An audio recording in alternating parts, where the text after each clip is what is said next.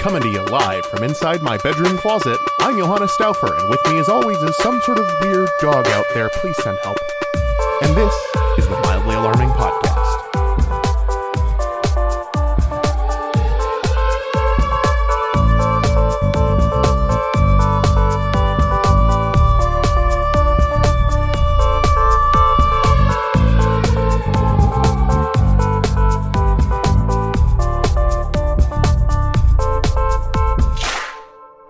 Episode 10 Beeman, Champion of Heroics.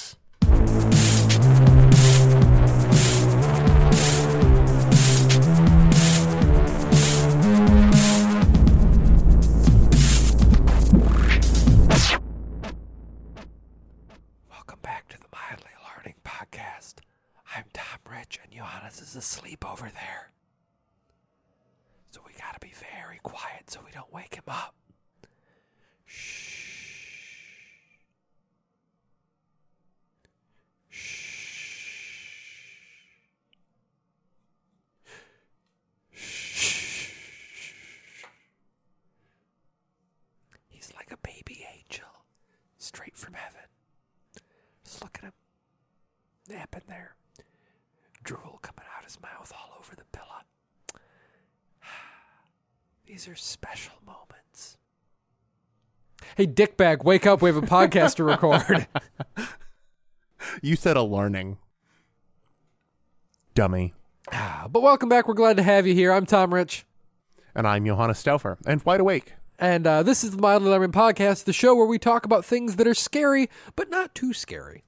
Or board games, but not too board games. Right? They're just they're they're close, but not really.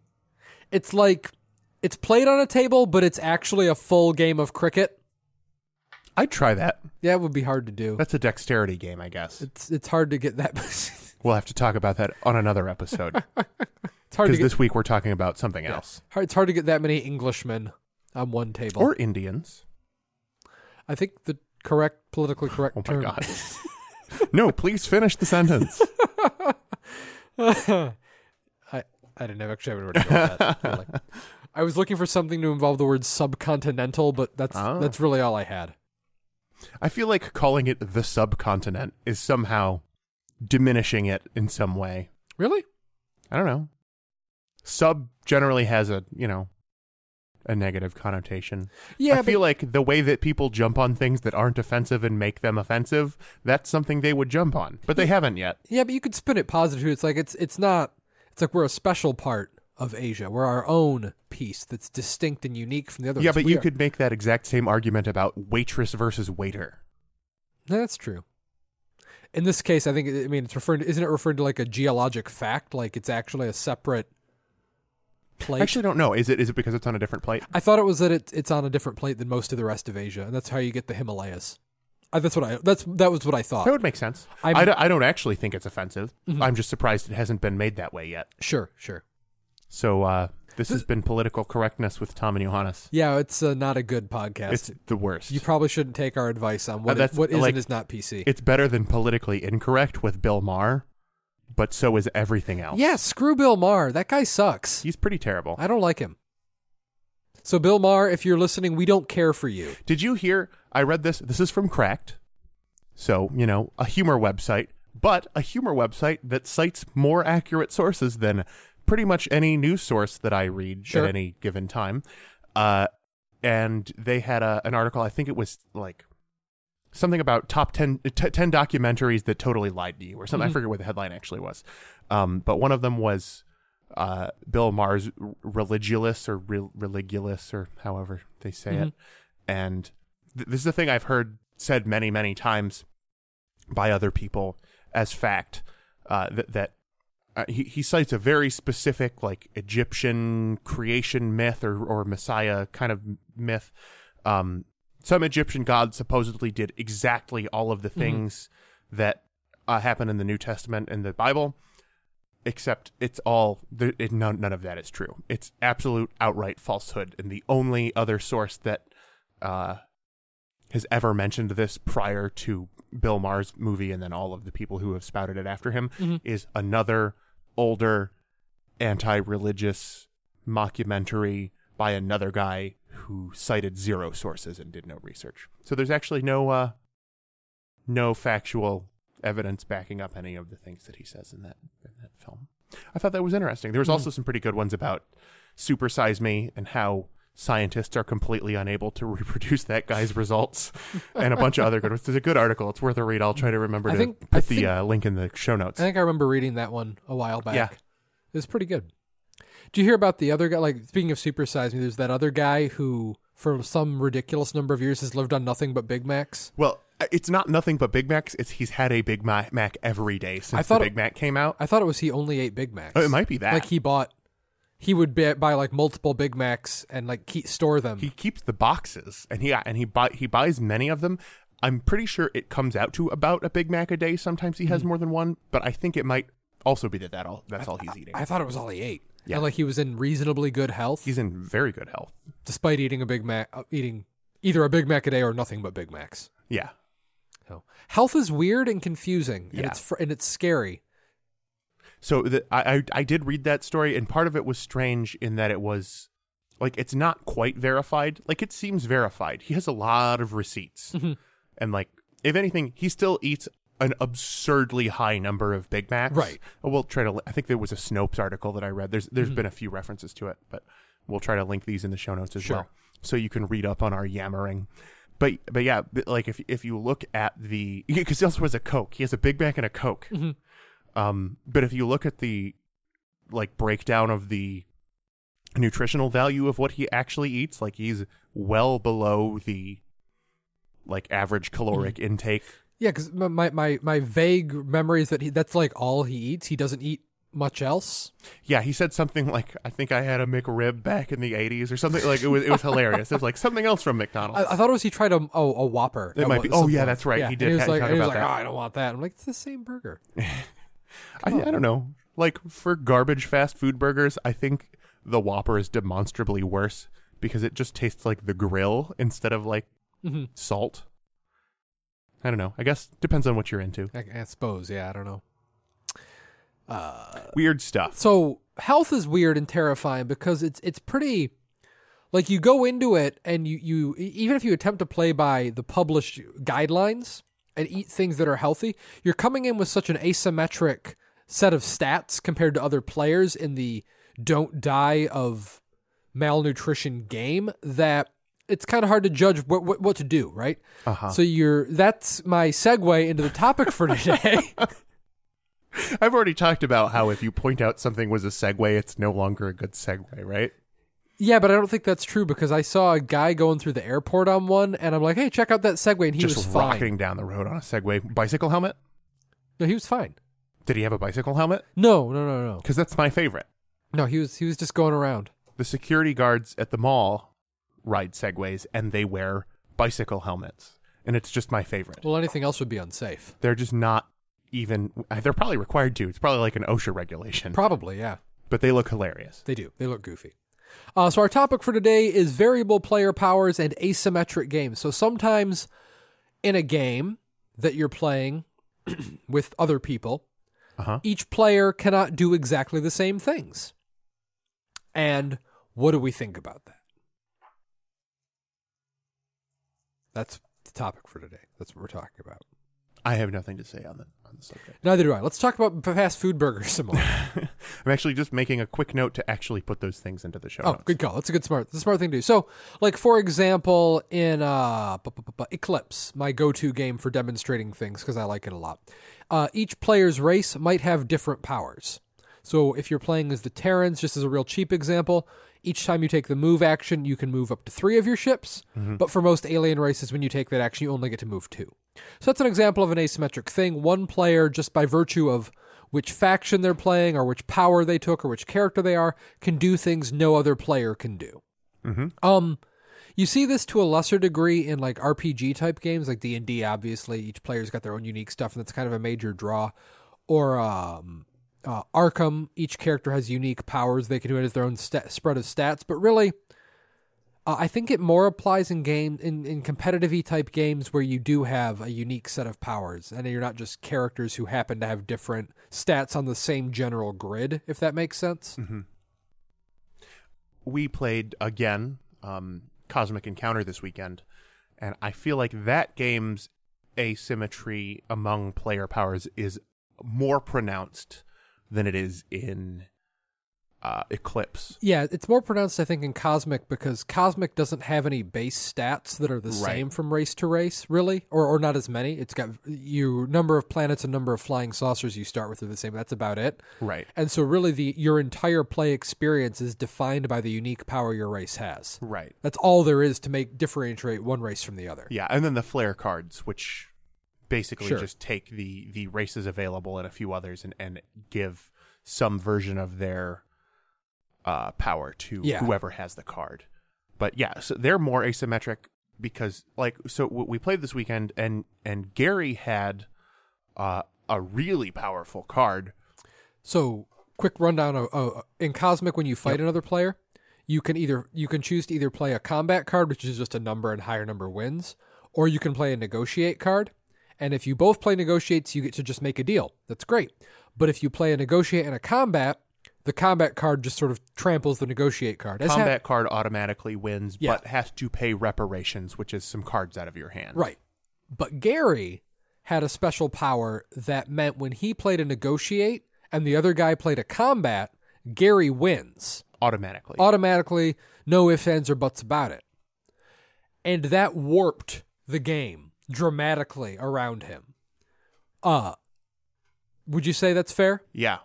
So we're all planning our moves just vocally, like outright saying, Well, I would like to do this move. I would like to fight you.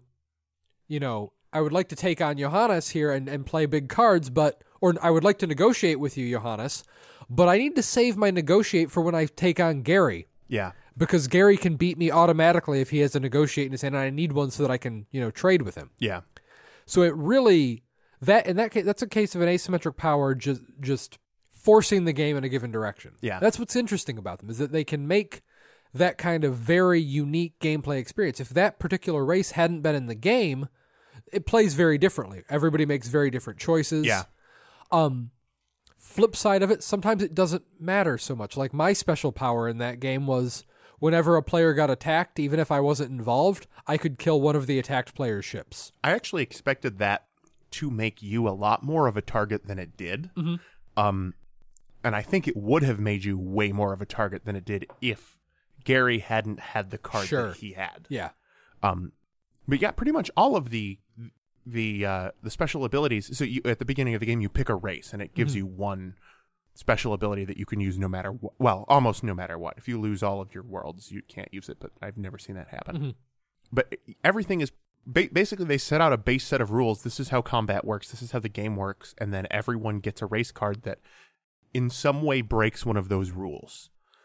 Some people can steal cards. Some people can, t- you know, Tom's Tom's could automatically kill a ship. Had to, in fact, mm-hmm. had no choice but to kill some whoever's whoever was targeted lost a ship, and and it's kind of fun because uh, with the expansions and stuff that Devin has, there's Yeah. like something like 150 races It's to choose from, it's comedy style how many races there are in that game. which means every play is different. We we've never not had a blast with that game. Yeah, Cosmic's a lot of fun, and it really does the asymmetric thing very well because e- each asymmetric power feels ver- feels extremely different one from the other. Yeah. I've never had a game where I felt like, well, our powers are different, but only in a cosmetic sense, and I don't really care. Yeah, you, you do see that in games often. I wish I could think of an example off the top. Well, okay, so if you look at Warcraft, you remember Warcraft 1? I don't. I, I never played Warcraft. Oh, so 1. in Warcraft 1, there were only two races you could choose from. There were orcs and humans. And I might be not giving it enough credit, but as I remember it from my childhood, Warcraft 1, the orcs and the humans were virtually identical. Mm-hmm. They just had different skins. So, I th- I think Warcraft one was actually identical. yeah. Because in Warcraft two, they were identical too. Like the the ogres were equivalent to the knights in statistics. They had different spells at least. But the spells were the only difference. Yeah. And so that was a slight asymmetric. thing. Yeah. By Warcraft 3, it was Wildly all bets different. were off. Yeah. StarCraft was the big one that really pushed that. StarCraft was the one that did that, and StarCraft ran. I I won't say ran into problems, but there because I guess there were strategies for all of them. Mm-hmm. But at least at a like beginner level, pretty much like Protoss would destroy you, Mhm.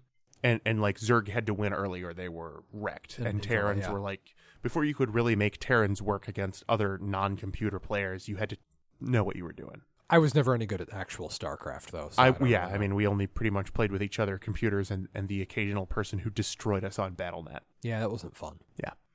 Traumatic memories. So um this this is actual accurate description of of asymmetric gameplay and, and player powers um where it's not quite so divided like we were Mhm. talking about with with cosmic and with with eclipse and, and whatever uh my thought when i hear asymmetric player powers is is a way more divided it's Mhm. way more asymmetrical it's not just you have one power that no one else has like in cosmic or you have wildly different but still like at some level they've been balanced somehow like starcraft or warcraft 3 like the the protoss are super powerful but they're really slow to build. So getting Yeah. enough units to do the damage that you can do with them takes longer.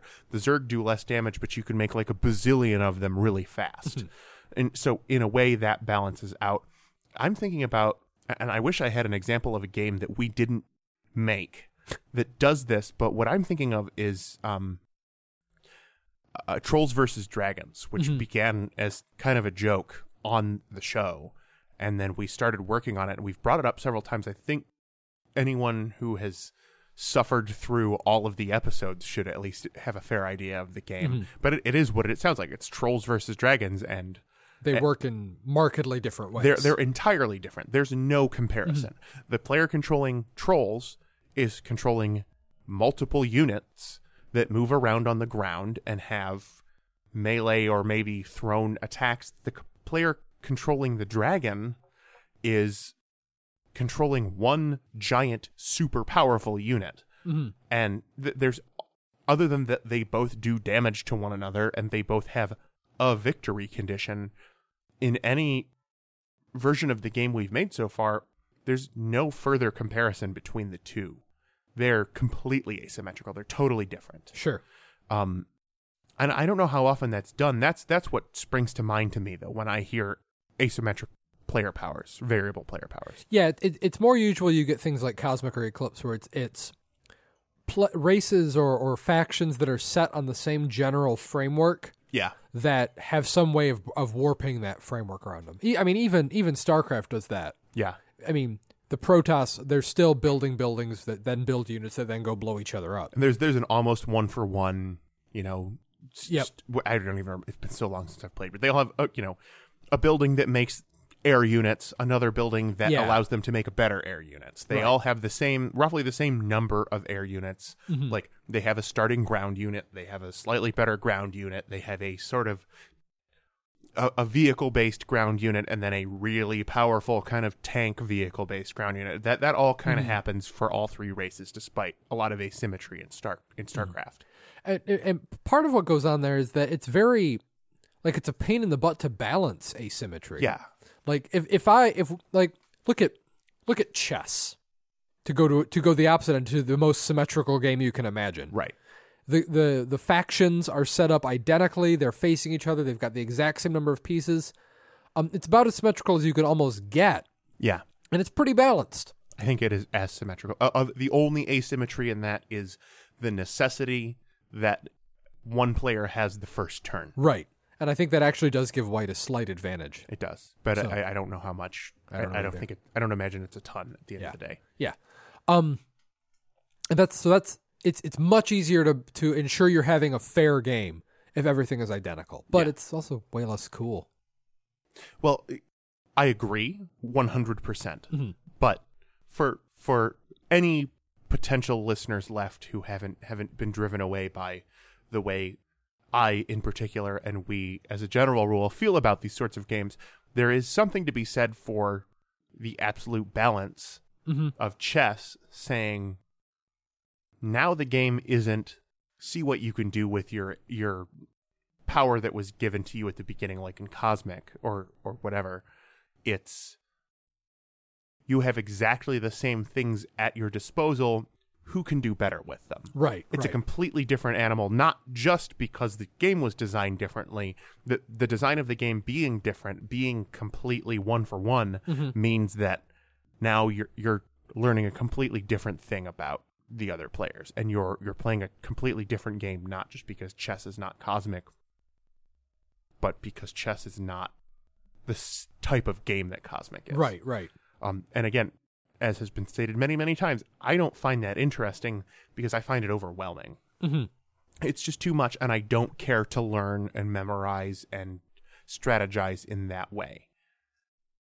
If you were to take a few steps back from chess, there's a point at which I find strategy games interesting. And you could have even a, a one for one strategy game as long as it took a few steps back and had some plot points or whatever. We don't need to go into it again for the 200th time. But mm-hmm. so it, it's not necessarily worse, it's just different. It's yeah, it's well, I mean, we've built what is more or less a one for one strategy game in Big Man. Well, n- yes and no. So in Big Man, you start out one for one identical, but uh-huh. you can pick up items and yeah, items. We'll call them items. Yeah. You can pick up meat swag to make you. Now it becomes potentially asymmetric because my picking up two extra speed does not give I, you I- two extra. I guess speed. when I think asymmetric versus not asymmetric, I think of starting game because I mean, in a a even in a game that starts perfectly symmetrical, you're going to pick up advantages of position of pieces remaining on the okay, board. fair enough. So you're going to get into a position where it's no longer symmetric Yeah. by virtue of of playing the game. Okay, fair enough. And, and so Big Man starts out that way. You all get the same dr- deal off. I guess you might argue it doesn't because the deal off the top of the deck at the start of the game, your starting hand, Are you're already adding an, a, a, a, Yeah. a random element? before you even really start playing. So there's Yeah. a little bit of asymmetry there, and that's that's purely random, not choice of faction type stuff. Yeah, Uh, no real way around that. yeah, But still, you're starting. You you, you start off pretty close. yeah. That's a Um, fair point. Yeah, I like asymmetry in games. I think it's interesting and fun. hmm Um, it's just cool. Two, what what what's what's it, it adds to me a certain fun of thinking, how would that game have gone if I was a different race? And it makes me want to play again because I want a different faction. Yeah, Part of what makes like I feel like if Cosmic didn't have so many factions, I wouldn't want to bother with it yeah, because the the the central mechanics that underlay those different factions aren't enough fun to keep me coming back without goofy crap happening because of the different factions going yeah. on. I don't think I would want to, even if I found a really like a really powerful faction or or one that I was very good with. At, at least currently, having played the game a few times, Mhm. I wouldn't want to go back to them because I want to see what happens in the game with different factions. Yeah, I want to see how I um, can do with it. I want to see how they interact with other different factions. on on Saturday, I think one because you, you get two factions at the start and you pick one to play. Uh huh. I think one of the two that I drew was one I'd either played before or seen before, and I deliberately picked the other because I want to see something new. Yeah. This is kind of the you know E- Eclipse. I think runs afoul of this in that its factions aren't different enough to make them exciting in that way to dive into. Like they're different. They can Yeah. do different stuff, and if you're in, if you find the strategy of the Eclipse mechanics interesting, they they put enough of a spin on it that it's fun. But if you don't find that strategy interesting, playing it as a different race isn't going to be enough to draw you back in. Yeah. Uh, and that's I think not a, a downside, yeah, of their their version of asymmetry. I still like Eclipse a lot, but It, it brings up an interesting broader point though so we we often talk about games in design um and replay value Mhm. like how, how often are people going to come back to this uh a- and, i think i won't say classic but for us uh, a a an instance of a game that lost its replay value very quickly was um oh i'm blanking level 7 not omega protocol what was the just one that we had? escape. escape level 7 escape we got seven plays out of it Mm-hmm. one for each level and after that we'd seen what the game had to offer and we said good enough and Yeah. we don't play it anymore Yeah, there wasn't really anything there. there are some fun mechanics but not enough Mhm.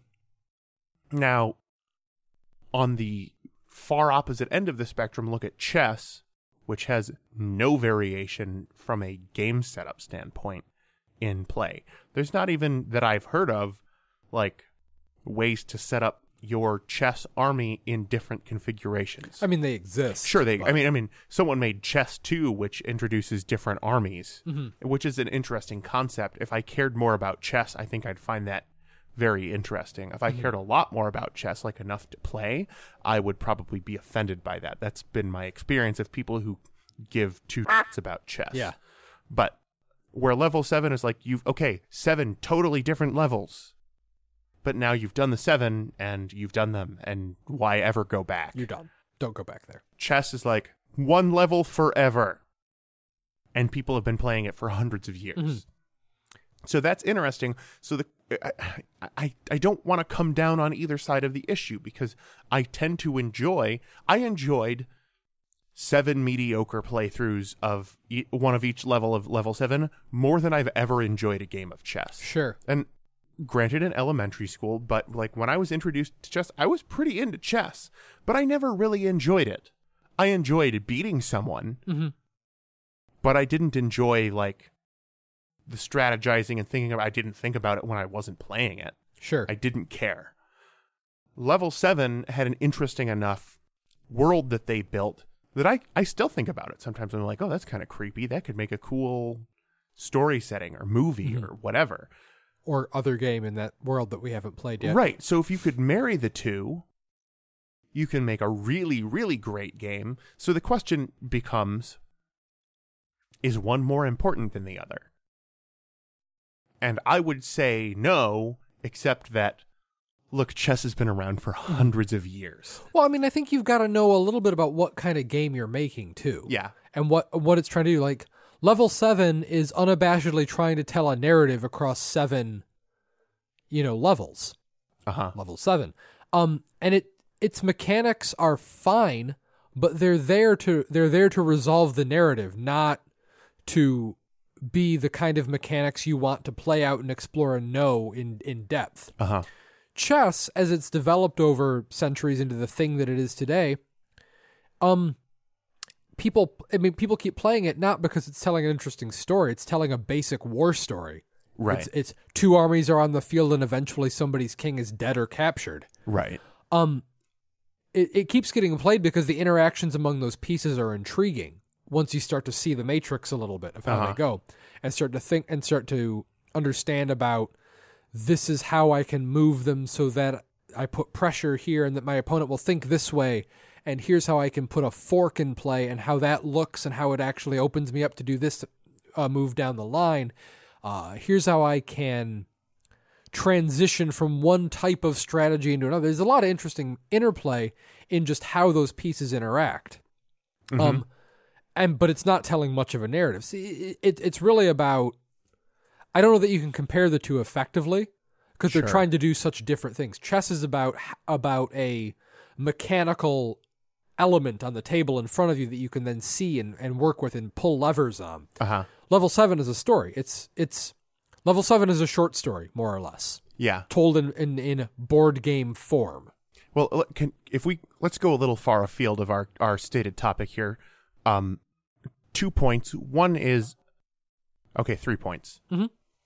First point is actually a question that I already asked, but I'm going to ask it again. Sure. Are mechanics more important, less important, differently important, but somehow the same as story for us? For us. Knowing knowing what we like. Uh, That's an impossible question to answer across the board. Let me get Sure. all three out, or I'll forget them. Okay.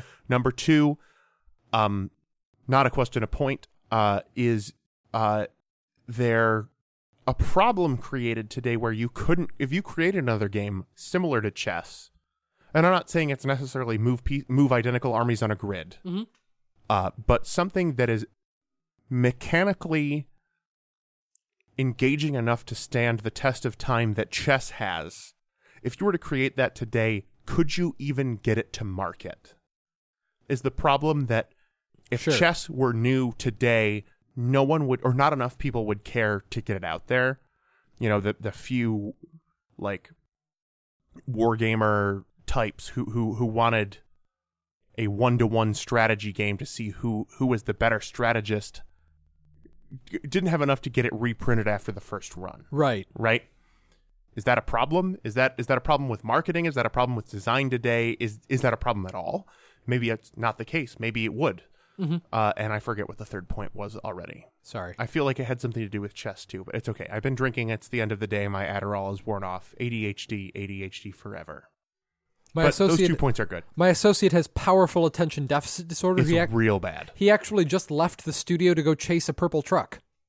So he'll be back at some point. But I'll, I'll start talking. He won't know the difference. Is it okay to mock ADHD on the air? We can do it because Like- I have it. Am I going straight to hell for that? It's like how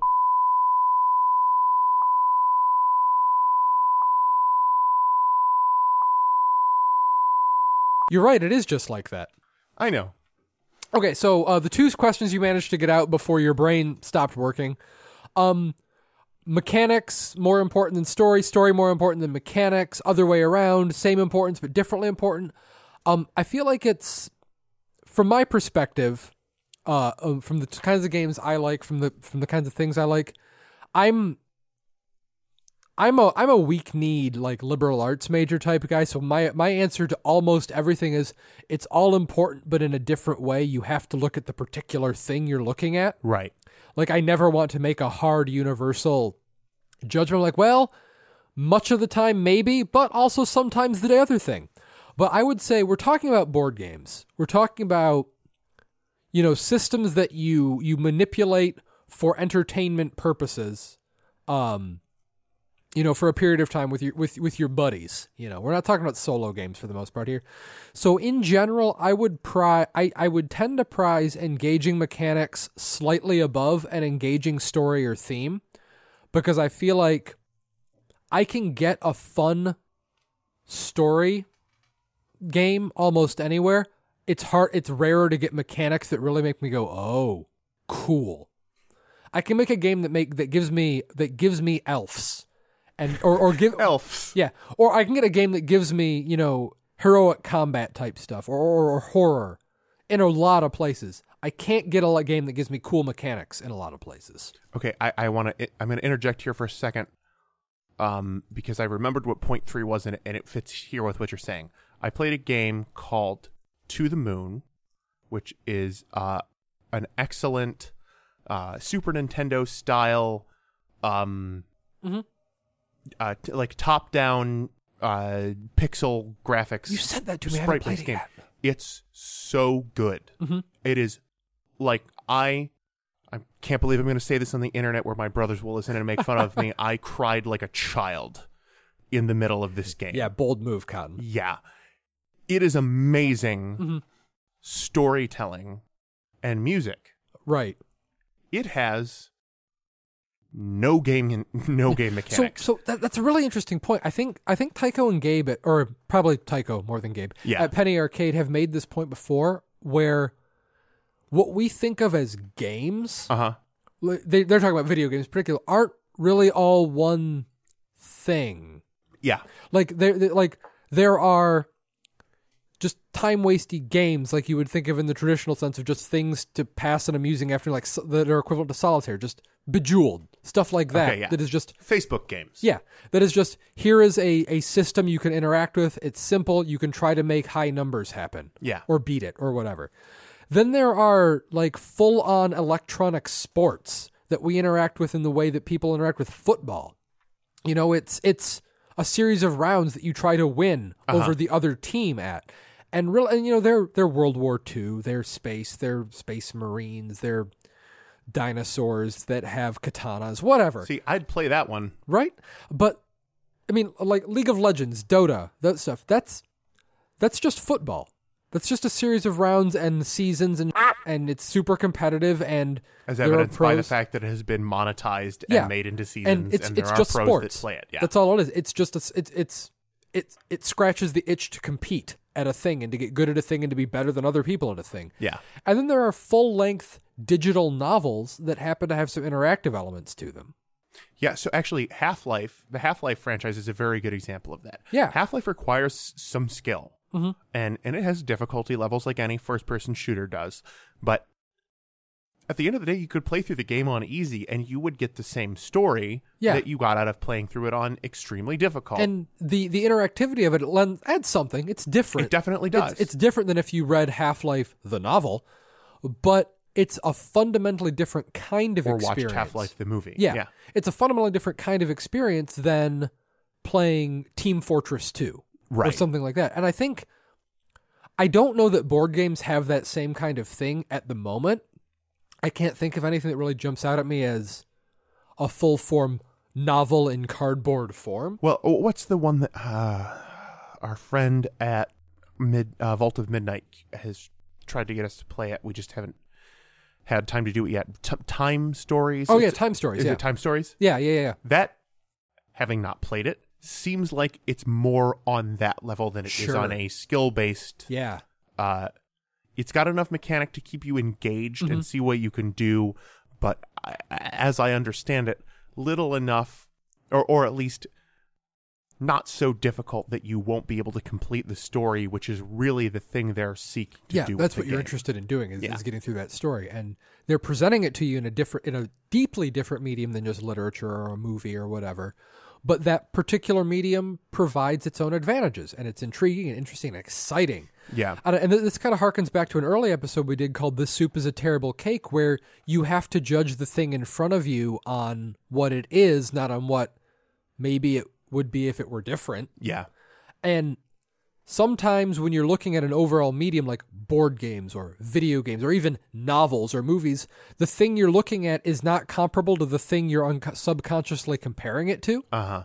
And if that's the case, that comparison is useless. It's not giving you any useful way to judge that thing. Right. Uh, it's sort of like how, um, you know, and this this might say more about me as a human being than anything else. When I was, I, I, I teach English at community colleges, um, and I have found myself at times subconsciously reading a student's paper with an unfair voice, Uh huh. like. For lack of a better term, I'll read it with a dumb guy voice in my head instead of a Oh. smart guy voice, and so like I caught myself like it, it took me a while of of tutoring and teaching to catch myself at this, but when I did and started deliberately clicking the voice over to what if I read this as though this per uh, with a smart guy voice in my head, the paper was fine. It was Uh-huh. just that my preconceived notion of that student, I was treating that student as a soup when they were actually a decent cake. Or yeah, yeah, th- yeah. The student based on what you Yeah. know of the student, or based on the subject matter, or, Or based on ba- one mistake they made at the beginning of the right paper. or or horribly just the student has a personality that makes me think of a chachi bro so i read it with a chachi bro Voice. accent in Yeah, my yeah. head and give it a bad grade as a result you know so you, you it's hard to judge things Uh huh. um this is very far afield from variable player powers and asymmetric games but you're right you you've got to judge the thing by what it is and and a story game like level 7 has to be judged as a story Yeah. it's got to be judged as how how effectively does its mechanical structure get you through that story and, and make your choices impact your experience of the story Uh huh.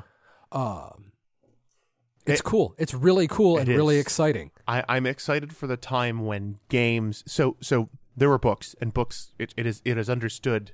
There are classics. There are respected authors. At some Mm-hmm. point, and even to some degree, still reading a story, reading a novel is just like, what are you doing with your time? Come on, Mhm. stop yeah it. it's it's not that you, Like you've got better things to do. Yeah, you probably do. You probably do. But reading reading Faulkner, reading the latest uh, uh, D and D novel, equally going to put food on your plate, unless Right. you're a professor of literature. But let's not go there. Um, but but even there, you're like when you read quote unquote literature with a capital L, you're talking about stuff that's doing something almost fundamentally different from, for lack of a better term, genre fiction Sure. it's it's tr- deliberately for the most part or in many cases and and and explicitly trying to place itself in a tradition of literature it's thinking i am trying to write for people reading for these particular things I don't think am that's trying to true. do the thing I actually don't think that's true. I, and I think if that were the case, and we're going to go so far afield now, ho- hoping to bring it back, but I don't think that's true. If Faulkner sat down and was like, "I'm going to write something that's going to become literature," Hmm. I'm pretty sure he would have written garbage. well but faulkner well no no no faulkner isn't thinking i want to write something that's going to be literature he's thinking faulkner's a very pretty well-read guy he's thinking i want to write something that matches up to what i think of as literature which eh, he's, they're operating in this tradition Okay. they're using this vocabulary in, in, particular ways they're seeing what came before and deliberately trying to advance the form. I don't think that's true. I think you're. I think you think that because you have a master's in creative writing. I think you are honestly. I I'm gonna. Sure. I'm gonna be a little mean. I think that is something that educated people say to make themselves feel better about themselves. I think good authors mm-hmm. and. To, to be nice to you for a second, I think you're a good author. I think you I think Stop. you cripple yourself believing that that is the case because a if you were to just write a, a story because this is the story I feel like mm. telling, you're a good enough writer that it would be good. When you write a story, and this is the thing I have complained about, watching the transformation of your writing from good to and garbage and then back to good again, well constructed and garbage, but and garbage nonetheless in college, was I'm just writing because I enjoy writing and I know the things I've liked. And yes, I'm mirroring them, Tolkien and whoever, because that's what I grew up mm-hmm. reading. But I'm just going to write it to like, there are forms, there are things that are capital R L literature and things that are only genre fiction. And then coming out of college and writing co- more for yourself again, but still with that stuff in the back of your mm-hmm. head. I don't think any of those authors, I don't think any author who has sat down to say, I'm going to write capital L literature, anyone mm-hmm. who has sat down exclusively to say, I'm going to advance the form of artistic writing has ever written anything good I, I, th- well, or I- at least that thing hasn't been good. Maybe Sure. maybe one day They- they Faulkner the or point, whoever yeah. sat down and was like, "I'm going to do this." That was probably not their best story. Probably not, but the, the you, you there is, I think, an element of competitiveness Uh huh. with past masters. Sure. With past people or or to to put it in less absolute terms, past people the individual writer regards as a master. Yeah, yeah. So I mean I mean Hemingway pretty expl- you can find a pretty explicit quotes where he's like uh, I I went set out and I beat uh, I can't remember who it is um Turgenev is the guy he cites. Uh-huh. Uh, but you won't get me in a room with Tol- in a, you won't get me to fight Tolstoy. You won't make me do it. So like you've got a pretty explicit I am comparing myself I am operating in this tradition Uh huh. and I'm explicitly comparing myself with how I did against these guys. I beat Turgenev, please don't compare me to Tolstoy. so even if that's not Who said that? uh, Hemingway, Okay. but Hemingway was, Hemingway was a huge competitive dick to begin with. I'm probably overstating my case here. Um, also, you've hurt my feelings a little bit, just slightly. I, I have no remorse. no, I know you don't. You never have. But uh, I, I think that sense is more existent than you're giving it credit for.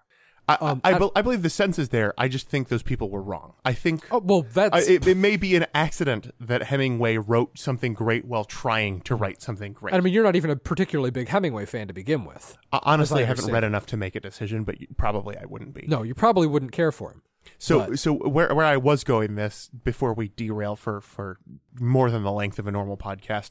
I know our second segment's short, so I don't feel feel bad going long here. But uh, what I wanted to say is I'm excited to see. So we've we've seen film become a thing where there are summer blockbusters, and then there are films that's that stand the test of mm-hmm. time, and sometimes those things cross over. Mm-hmm. But they're like, oh, you mean you went and saw the Avengers 16?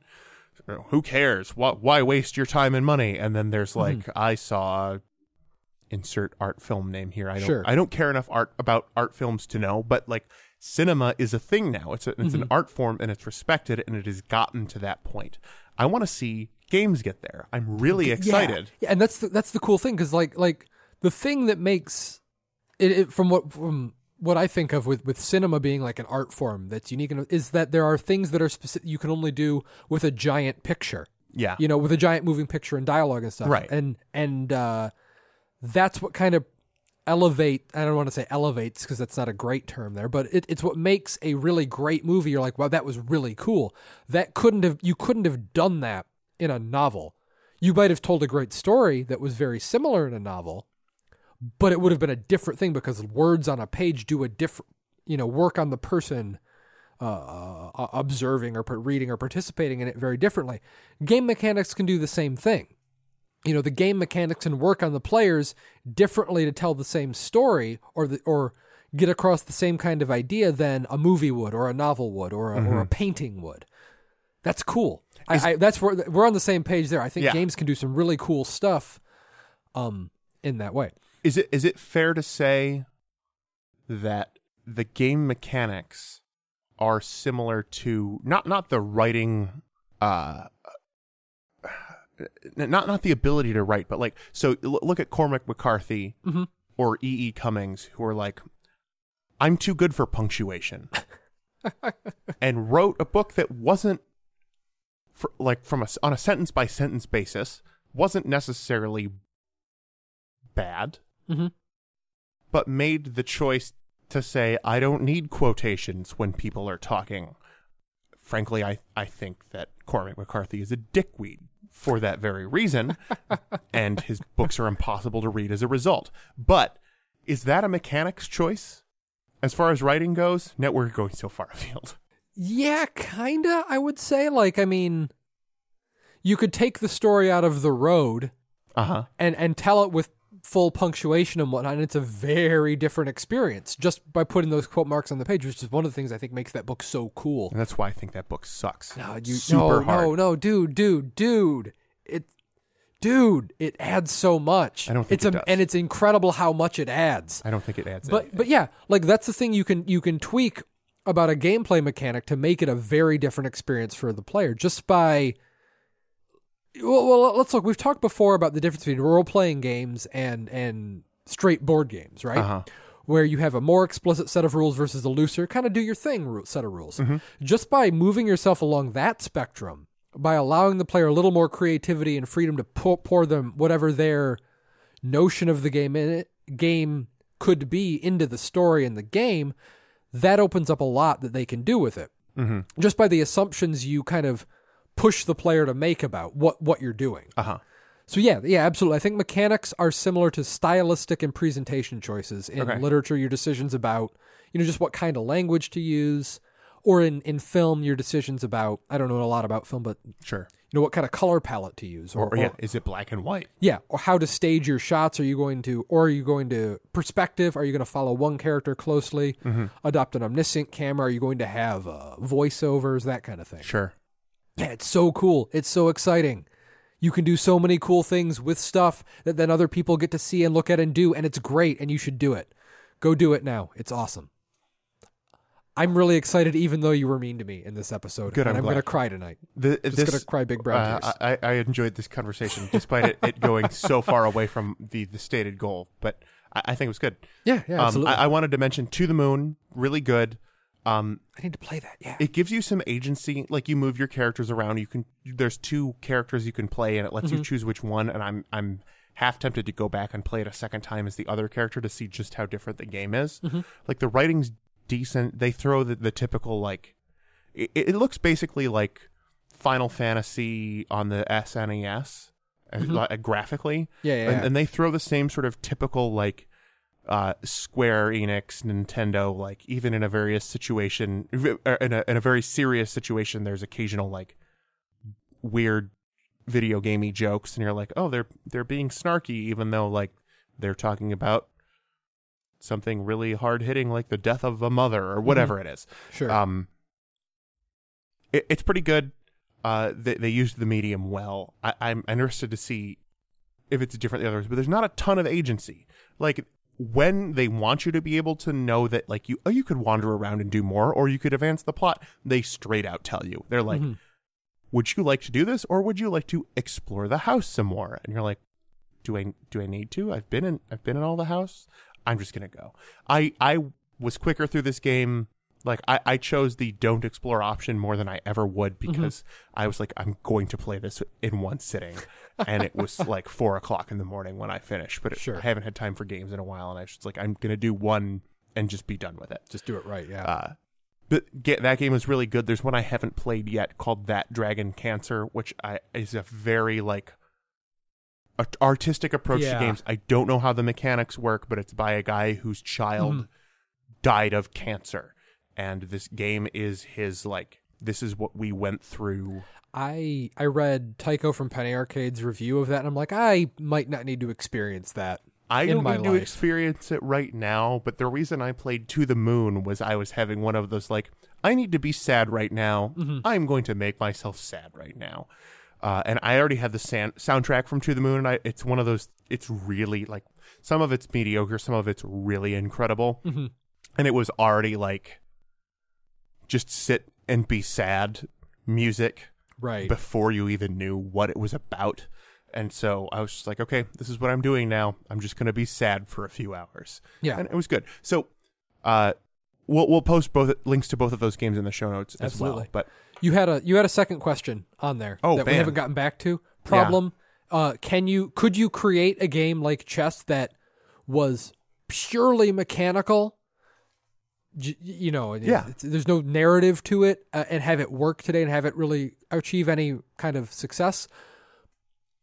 I don't know that you could create chess today and have it do that because I mean, like chess and Go and stuff like that do. But there's a game called Hive, which is ostensibly about insect hives fighting each other, but really not. It's just a mechanical game. sure. That's pretty fun, and it's gotten some good reviews. There's a game called Push Fight that uh, Penny Arcade to just keep pimping them this oh, week. I that guess. looks is that is that the one that that guy made like a million years ago? yeah, and then they picked that- up because Tycho played it at one convention or something. Yeah, I want that game. Not enough to pay that much money for it, but Right. like it's it's absolutely okay that it costs that because the the the physical pieces to make the game work are yeah, are really cool. Looking. are very Yeah. different but also gorgeous. Like And I want I want it. It's similar with Hive. They're they're these really thick hex uh, hex tiles Oh, nice. that you play with, and they go in a bag, and they're really chunky and nice to play with. I got to play it once. I think Push Fight actually requires it though. Like it's a really unique Yeah, it's a cool game. I, I highly recommend it. It's on Penny Arcade's website, which you probably know of because you're a nerd.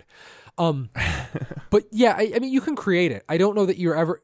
I mean, it's it's impossible to predict if it will have the impact of chess, which is Sure. you know, a a part of Western civilization. not just Western civilization. Yeah, it's part of exactly. civilization. Exactly, but you could create a game that people will buy and play and have a great time with. That's Yeah. purely mechanical. Um, I'm trying to think of other examples here that those are the two that come to I mind. feel like that, yeah, and- and coming Hive. up it's basically like inventing a new mechanic. Like I, they're out there Mm. for sure. Yeah, I don't know. I, I mean, I mean, but, But Hive, you shouldn't have to bank on it. yeah, Hive and Push Fight, their their mechanics. I feel like I mean they've got like jumping over each other and putting pieces on the board Yeah. type stuff. It's, Sure. uh, but they're it, it's But they interact very different. Like, Yeah. like, wh- what's the game we played? It was basically chess, but you choose your own army. Uh, Lionheart is the one I've got in my closet. is it older? No, probably not. Then it was. I don't think it was that. It was one that you had from like at least from high school, if not earlier.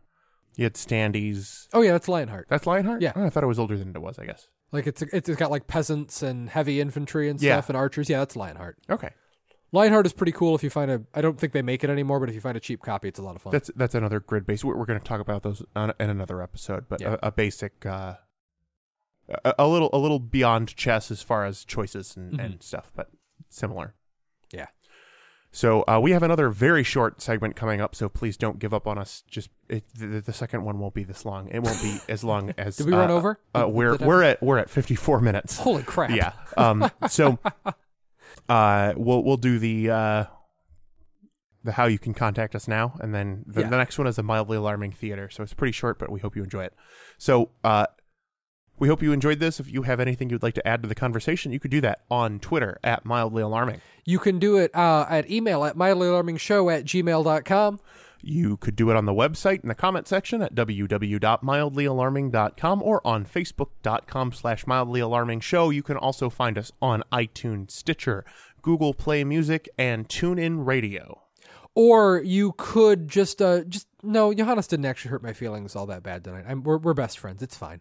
I'm not I'm not crying at all. It's cool. You could just know that. I, I just want you all to know that we we we're you know we're just like this. I'm holding up my fist for him to bump right now. Bump. Yeah. So it's cool. Uh, you can know that, and then we will also know your question because you know that now. So have fun with that.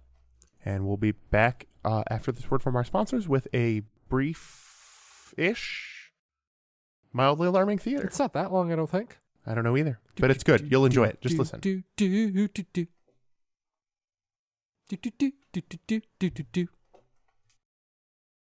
And now, a special message from Dr. Lionel Tentingwagger, professor of obscure medicine at the California University of Vermont at Ohio, Tampa Bay campus.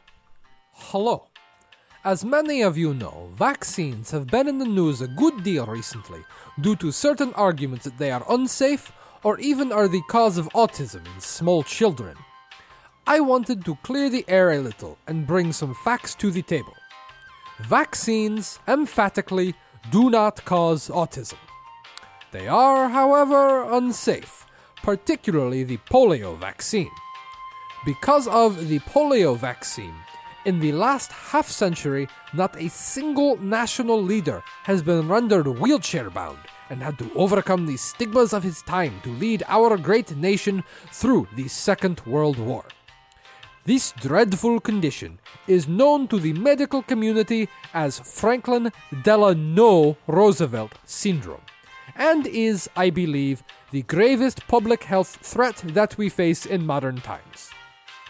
So please, before you get your child vaccinated for polio, consider the possibility that he may otherwise grow up to fix the economy, defeat a German dictator, and have a wide variety of extramarital affairs.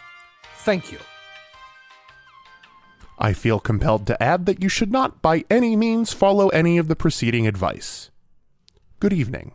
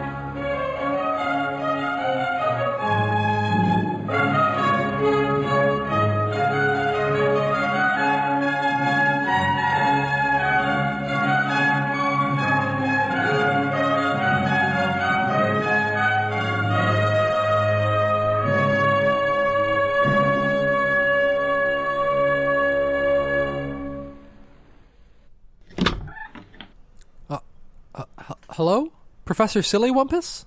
Come in, come in.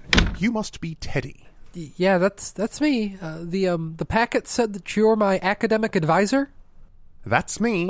Have a seat, young man, and welcome to St. Bozo's College of Clowning and General Buffoonery. Thank you, sir. I'm I'm just so excited to be here. It's it's been my dream to come to St. Bozo since I was eight, drawing on clown makeup with my mom's lipstick. Well, I've looked over your academic record, and it seems you're in the right place. Advanced placement juggling, president of your high school cream pie club, and it looks like you lettered in pratfalls. I'm I'm a fair hand at falling downstairs too, and I took a year of mime. Fantastic, my boy, fantastic. Now, they'll have had you sign up for classes during orientation, yes? Uh, yes, sir. I have the form right here. Excellent. Let me see. Hmm, Yes, Basic Clownery 101. Hmm, Introduction to Shenanigans, yes, yes. Floppy shoes throughout history. Good to have an understanding of your roots. Hmm. A good spread, young man, but I see a very serious deficit here. Oh? I, I thought I'd covered all the intro requirements fairly well. I, I made sure to get applied maths pertinent to theoretic capacities of the automobile. Most of them, yes, but I don't see Intro to Murder on here. I- intro to the what now? Murder? Intro to murder, did you say? Of course, or more properly, Murder 101 Introduction to Clown Murdering, though I've always thought we should call it Murder by Clown. The other way sounds like it's the clown being murdered, and we all know that isn't how it goes. But that jackanape, Professor Rubberbun, had to have it his way. But what goes on in that class? What do you mean, what goes on in that class? It covers the basics of being a murderous sociopathic clown, preying upon the weak and culling the sickly and slow to build yourself a stable of slaves for the bleak grey afterlife. What on earth else would it cover? Clowns murder people? Of course clowns murder people! Have you seen a clown before? Or did you just think it was all whimsical juggling and smacking each other on the arse with paddles? The second one! Obviously! Well, I must say, I am disappointed that a student as promising as you doesn't understand one of the very basic building blocks of modern clowning. brandishing kitchen knives while giggling, lurking in abandoned amusement parks, standing silently at the ends of hallways while people scoot back away from your terrifying rictus grin. These are all crucial skills for a clown in the modern workplace. And if you're starting off behind on all of them, you'll have to work very hard to catch up. Now, I think you can do it. You're excellent on stilts, and the skill sets overlap. Still, I would recommend you take Murder 010 Remedial Death this semester. It doesn't count toward your program, but it will set you up for success down the line. Are, are you sure that murder is an essential part of clowning? Couldn't I be a non murderous clown? Both impractical and antithetic to the clown spirit, I'm afraid. Nobody is hiring clowns who don't haunt the night like spectres of garish death, and at any rate I couldn't in good conscience condone such a thing. A clown that doesn't murder is like a dog that doesn't eat its own leavings. Preposterous. Anyway, we don't have any programs without a murder component, so you'll need to complete the coursework regardless of if you try to make a go at murderless clownery. Wow. I'm not even sure I want to be a clown now. It is a high calling, my boy, and not for everyone. Well, thanks anyway, Professor. I think I'll go try One Eyed Fisherman with a Hook for a Hand College. I wish you all the best, young man. Hmm. Not a bad choice if he wants to avoid murder, I suppose. Quiet down there. I'll deal with you later. Recently, it has come to our attention that some of our jokes may reference things that happened in earlier episodes, and thus fly over the heads of new readers. So we thought we'd take a few minutes here to provide a brief introduction to the wonderful, if mildly alarming, world of our podcast. Also, their listeners. You idiot. Right then. To start out, I'm Tom Rich, one of the hosts. I play and make board games and podcasts with my associate here. My role on the podcast is an idiot pretending to be a clever man. I'm Johannes Stauffer, also one of the hosts. I do all of the hard work because Tom is useless. My role on the podcast is an idiot pretending to be a different kind of idiot. Gary Smulahan lives in a tent behind a Walmart where he repairs motorcycles. He's the host of The Gary Smulahan Show, which comes on right after our show. His other show, Meatball Parade, has been canceled. He owns a sea turtle ranch in Cabuño, St. Fransuelo, Mexico, where he spends his winters, summers, and also the other two seasons he lives there. That's where his house is. I lied about the Walmart thing. Alphonse is our hairless yet hirsute friend whose allergies we once spent half an episode mocking because we are monstrous, repulsive villains. Devon is a man that we know. He can karate two times at once. Chip Beauvais is a game designer who has been on our podcast not once, but twice. This makes him our best friend and invited to our birthday parties. He's that fellow what designed Gravwell, right? You're thinking of Cory Young. Again. This has been an example of the running gag where Tom is dumb. The Five Minute Geek Show is our vile nemesis, its nipples bedecked with ill gotten jewels set in elaborate gold piercings. This symbolizes decadence. My brothers are the other male offspring of my parents. They listen out of pity and or contempt. My sister once did a voice on the show, also out of pity and or contempt. Our wives married us of their own free wills, and that is 100% not a lie. Chumps. Protospiel is a game design thing we went to one time where we met Uwe and Gunter from Academy Games. We referenced them in an effort to feel important in the world. Snoop Dogg is a famous rap music artist who is the living opposite of our show. The Harpy and whatever the hella Gabo is are guests who once came on the show to talk to us. Between the two of them, they abandoned over 800 bags of corn chips in the studio. Booze in the News is a segment we do when we're feeling lazy. It is actually more work than a regular segment. Theme Ballin' is a segment we do when Tom's feeling lazy. It is unpleasant and sticky. Wrong About Books is a segment we do when we finish reading books. It is pretentious and tedious. I think that about covers it. What about games from our childhood? Remaking the game, board game smasherama, mildly alarming theater. None of those are real. Are they unreal? Or is it in fact we who are unreal? That is to say, our perceptions are the things that. Much better. And now back to the Johannes Stauffer podcast that never had a co host. What are you talking about? With me,